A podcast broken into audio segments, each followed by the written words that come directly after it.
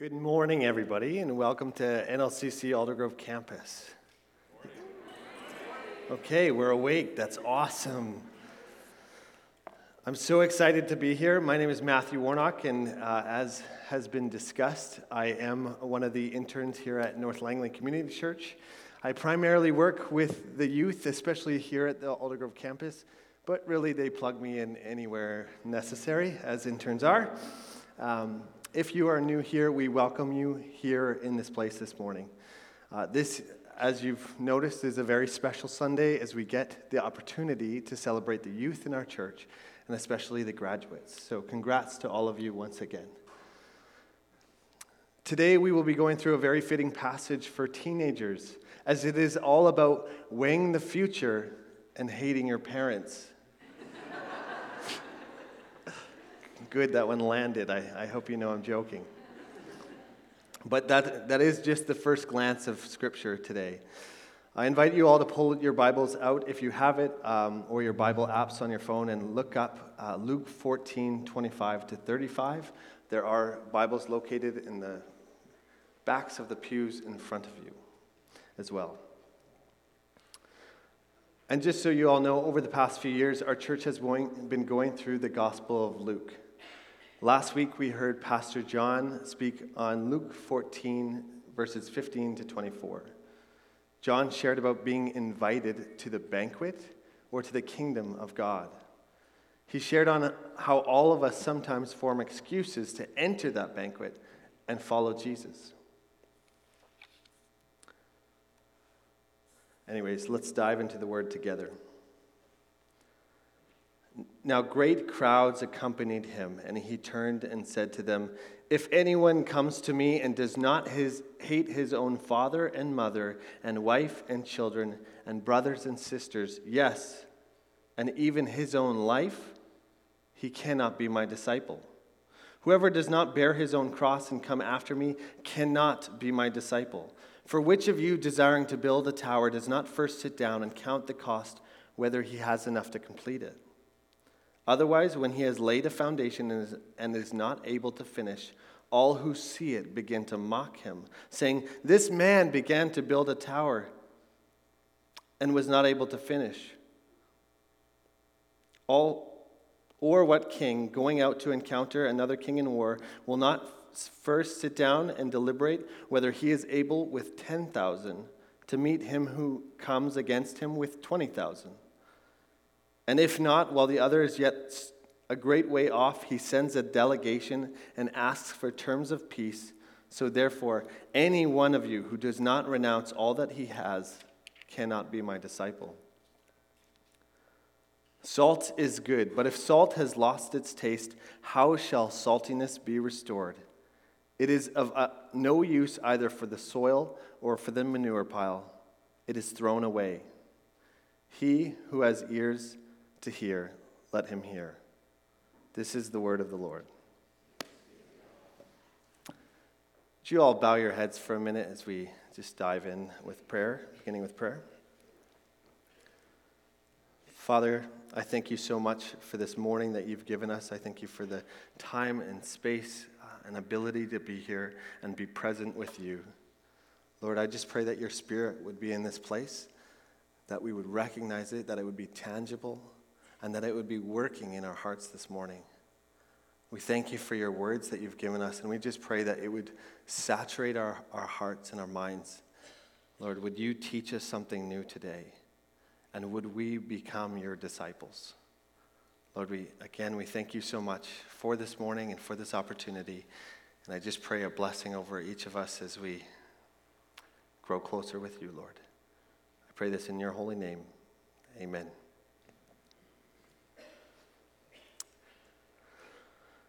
Whew. I'm so glad that my first passage I ever preach at Aldergrove campus is such a breeze. we heard the word, folks hate your fam, don't play if you're to lose, and we should be saltier. Man, it's, it's tough. At least at first glance, that's what we see. But let's break it down a little bit more than that. I would love to say, pick up your cross and follow me. that's your message, we can all go home. Simple enough. I love simplifying things. Uh, some would call it dumbing it down, but I don't think any of us are dumb. I just like to be easy for most things. So let's break down this passage a little bit more than pick up your cross and follow me.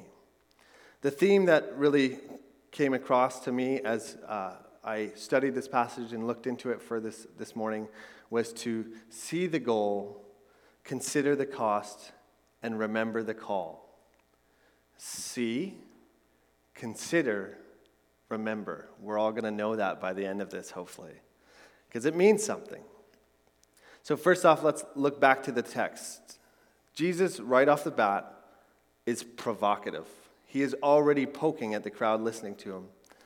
They definitely pack a punch. Even present day, I can just see the crowd squirming as this message slid right into their DMs. You laugh. That's, that's what the kids say for direct, me, uh, direct messages on social media for you older folks out there. But we have to ask who is Jesus talking to? Well, duh, it says right there great crowds. Masses of people are already following Jesus' invitation. Probably most of them had heard him share about this feast, saying they are all invited. But what is Jesus saying here? What is this all about, and why are we called to hate, especially loved ones? If this is the first time you have heard this, know that Jesus is using hyperbole and is not actually saying, go and hate your family. Newsflash. I know that all of you know what hyperbole is, but for my sake, I will define it. hyperbole is an exaggerated, exaggerated statement or claims not meant to be taken literally. Especially for those in middle and high school, we are called to honor our parents as expressed in Exodus 20, verse 12, which is just as much a command to the teenager as it is to the seniors here. But instead, Jesus is using this hyperbolic language slightly exaggerating so that the importance and priority is on one thing over another. A over B. Following Christ and laying your life down for Him over following our families. This statement would have been monumental in Jewish culture as family carried an immense amount of significance, far greater than what we see today. Not only was family symbolic of stature within society, it would also create individuals' identity. And these days, I rarely hear, My name is Pastor Kevin Schultz, son of Diane, from the exclusive Aldergrove campus, descendants of the Mennonite Brethren tradition. because, Kevin, we just don't care. See, without family, an individual would have very little identity. So they were being called to make a choice, really. Jesus was raising the stakes for everybody, listening, especially the, those Jewish audiences. They were forced to make a choice. Will they find their identity through their families, or will they find their identity in their Savior? Now, we are forced to make that same choice. We have the individual responsibility to see what God is calling us to. Dietrich Bonhoeffer, theologian and author, wrote in regards to this passage Through the call of Jesus, men and women become individuals. Willy nilly, they are compelled to decide, and that decision can only be made by themselves. It is no choice of their own that makes them individuals. It is Christ who makes them individuals by calling them. Every man and woman is called separately and must follow alone. in that moment, Jesus put the ball in our court. Also, before we move on, I want to acknowledge the part where Jesus says, hate yourself. As Christians, many of us live out this a little too well, especially young people. Regardless of where you are in your faith journey, this is a message that we should not misinterpret. Again, this is hyperbolic language where we are not actually called to hate ourselves, but instead to love something or someone greater. God the Father sent his Son to die on a cross far before we acknowledged him as Lord of our lives. God's love for us supersedes all of who we are, regardless of us weighing the cost of discipleship. He loves us. No need for self deprecation or self hatred. We are worthy, valued, and loved greatly. This message is vital, especially for me to hear, as I have struggled with low self worth for much of my life. As C.S. Lewis, creator of Chronicles of Narnia, as well as the theologian and author, is attributed to saying, humility is not thinking less of yourself, but thinking of yourself less.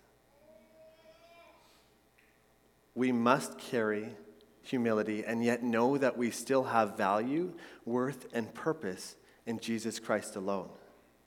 We must see ourselves as Christ sees us.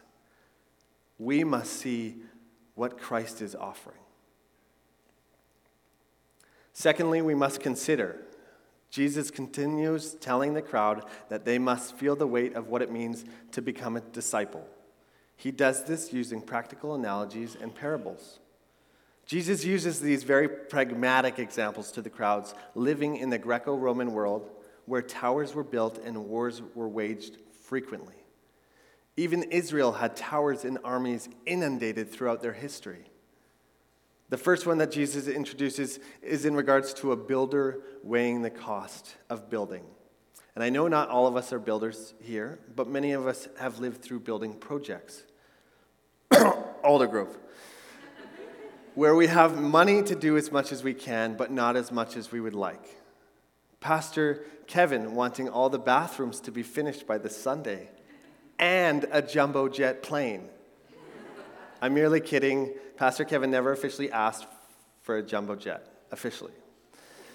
But even like a Sunday like this, we have four usable toilets. Praise Jesus, that is amazing already. The rest is yet to be finished.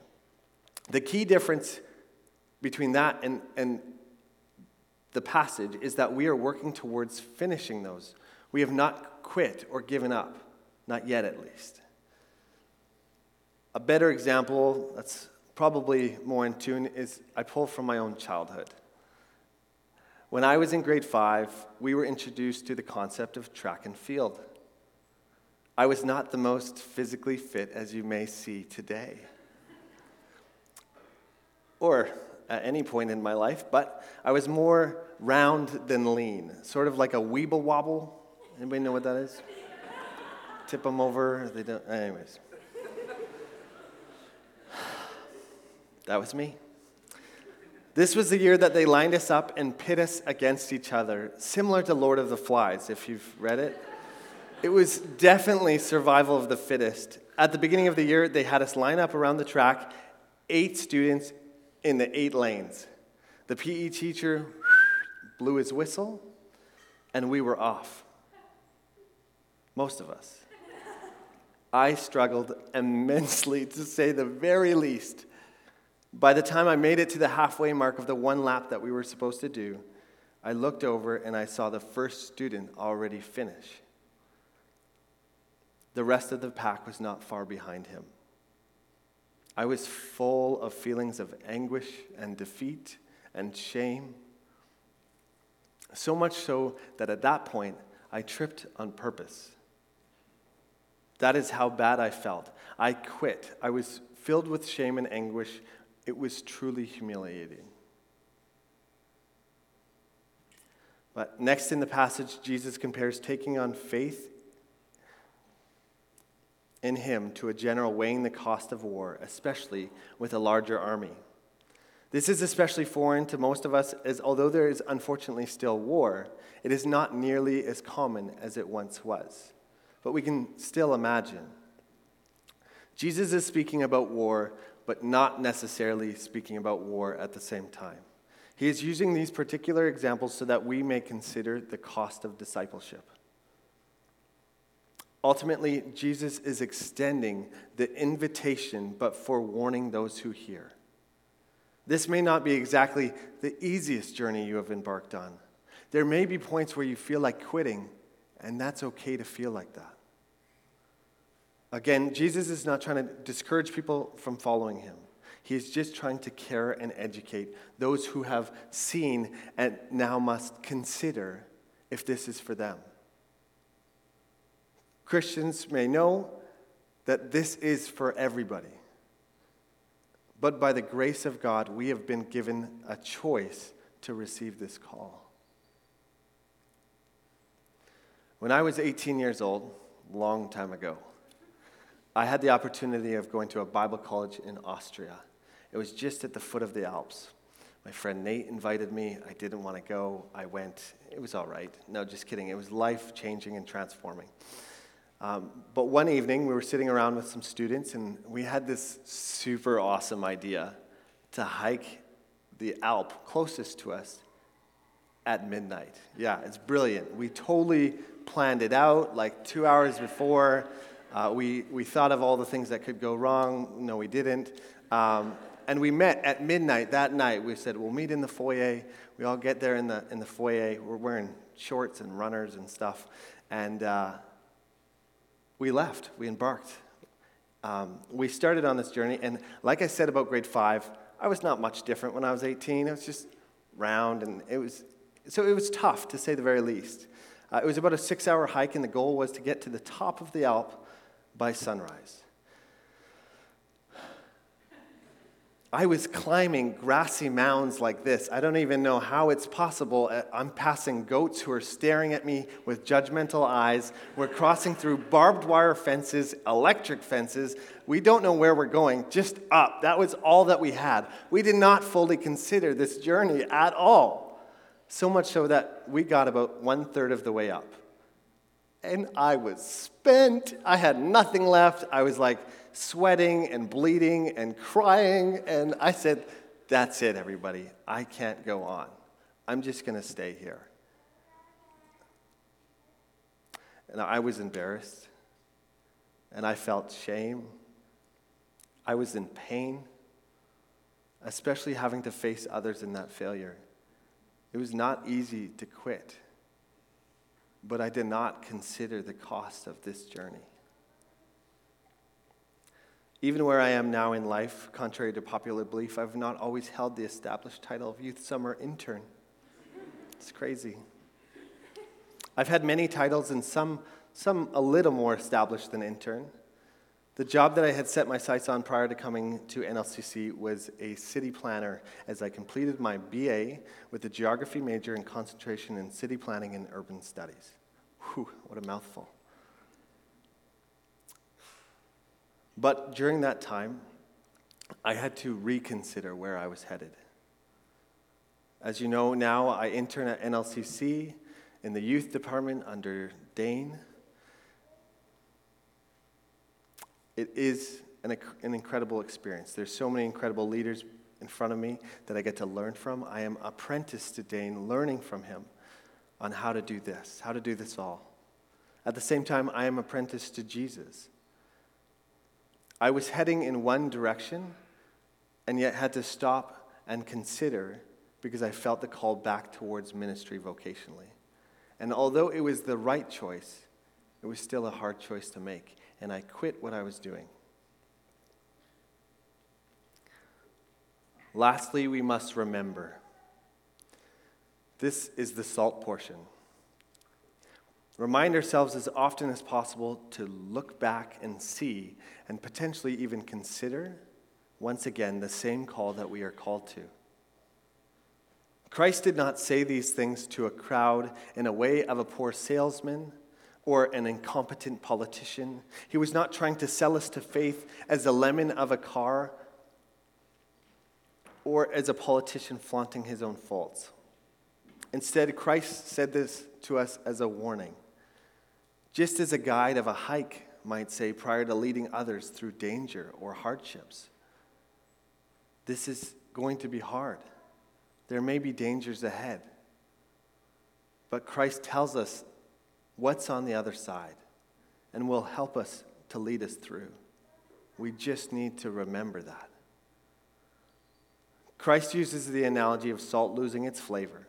Let's all geek out for a minute and learn about that. This was and still is chemically impossible. on its own. David Garland, theologian and author, says Salt is good, but if salt should lose its savor, how will it be resalted?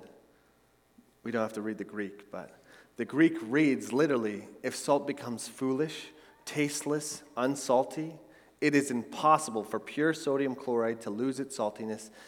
But salt in Palestine was obtained from the evaporation of Dead Sea water and contained a mixture of salt gypsum and carnallite. The salt crystals could dissolve, leaving a residue that looked like salt, but without any salty tang. Does this sound familiar? First thing that comes to my mind are believers. Christians can look, talk, and act, but not have any taste, any flavor, any zest, any life. Jesus was saying this to a Jewish audience, the people of Israel who God had been asking for heart worship for so long. And how are we any different today? As we sit in the same comfortable pews, sometimes in the same spots sipping our coffees, singing heartwarming songs, and listening to the good news. How are we being the salt of the earth? I asked myself this question for the last few weeks as I prepared for this sermon, and I struggled to answer. See, I serve in youth, young adult ministry, freedom session, children's ministry, mentoring, discipleship, apprenticeship groups, and so on. I'm so busy doing kingdom work. I must still be salty, right? I at least look like it. That's not enough. That's not what we're called to. Just because I am actively serving does not mean my heart is fully in it. I must remember God wants our whole selves to Himself. After all, we are His, and He has a plan for each of us. We just need to remember. Back to the story of when I was 18 and dying on the side of the Alp. Here I am, sitting in my shame for some time, collecting my thoughts. I spend a few minutes doing that, mainly crying, actually. And it led me to a place and point of just talking to Jesus. I used that time to pray and to meditate on His Word, on all that He had done in my life, including taking me to Bible college when I was 18. I had a lot of pushback. But God really wanted to wrestle with my heart at that time. And so during that time, I, I felt God speak to me You are my child. You are loved. I care for you. I also remembered some of his words from Scripture that came back to me. One in particular, I can do all things through him who strengthens me. Philippians 4:13. Lots of people know it. It just kept going like a broken record in my head. And in that moment I felt God's presence come over me. And I don't know why I did what I did. I don't know what I was doing, but in that moment I stood up. I felt compelled to continue walking up this mountain. Again, not knowing where I was going. Just, I can do all things through him who strengthens me. The group had already gone 20, 30 minutes ahead of me. But there I was, following what I felt God wanted me to do, remembering the good that He had done in my life. And it felt like it was no time at all. I had made it to the very top of the mountain only to come upon a cross. That's a God moment right there. Just as the sun is cresting over the other side, somehow I passed the group along the way. They took that picture of me. I didn't even know they were there. I was on my knees saying, Thank you, Jesus. I remember what you've done in my life. Please, please be Lord of my life. God worked. David Garland also wrote In Luke's context, the image of salt relates to discipleship and applies to the characteristics Jesus has just enumerated the readiness to renounce kin, comfortable living, and life itself, all for the sake of being Jesus' disciple.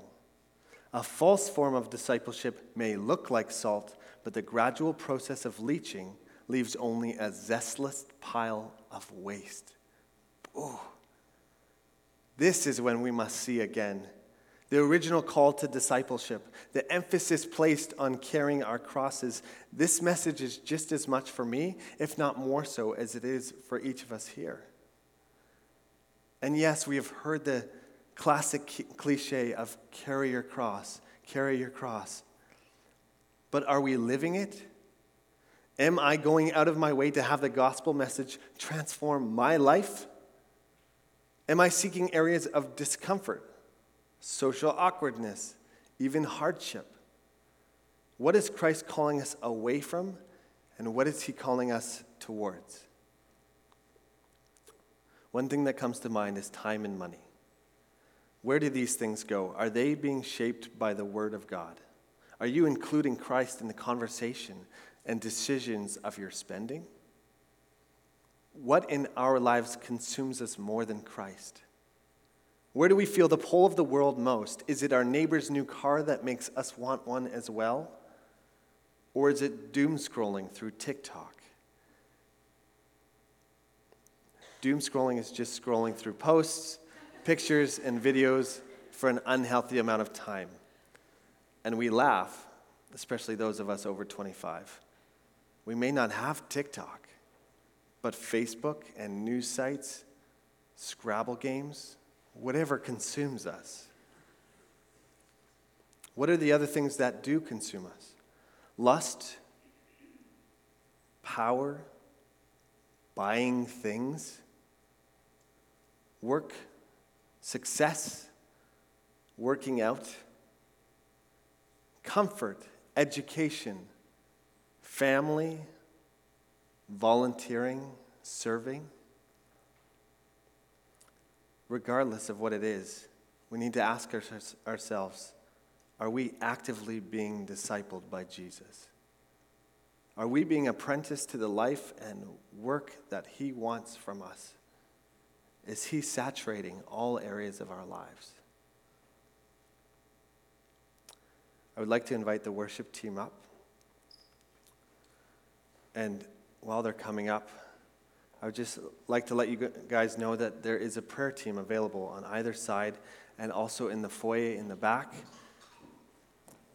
Not only are they available, but they are looking to pray with you. If you are looking to receive prayer, especially on something that was said today, I urge you to go and seek it. And Aldergrove campus, I asked you to join me this week, today, in carrying our crosses and following Jesus together. If you are exploring faith, new to it, or have been a Christian for many years, are you seeing, considering, and remembering the work that God has done in your life? The invitation and the call to follow Him. Especially grads, as you guys move on next year, these questions, let them ruminate, make decisions, and include God in the process of that. As Jesus warns us, whoever does not bear his own cross and come after me cannot be my disciple. So I hope and pray that this week, that today, we can see, consider, and remember the call to pick up our crosses and follow Jesus. I'm just going to pray and then we'll move into worship. Father God, I thank you so much for your word. I thank you for your wisdom in guiding us. I thank you for the, the warning that you give to us as we consider following you. But we see that warning, Lord, and we still choose to make you Lord of our lives. God, you are so good. And I just pray that today that we would evaluate, that we would consider, that we would see and remember and what you want us to do in our lives to change, to be more like you to have your love transform us. So, God, we thank you so much for this Sunday gathering, but we pray that the service does not end here, that your spirit does not stop at these doors, that you would walk with us today in whatever you have for us. Lord, we thank you. We remember all that you've done. So, Lord, we worship your name.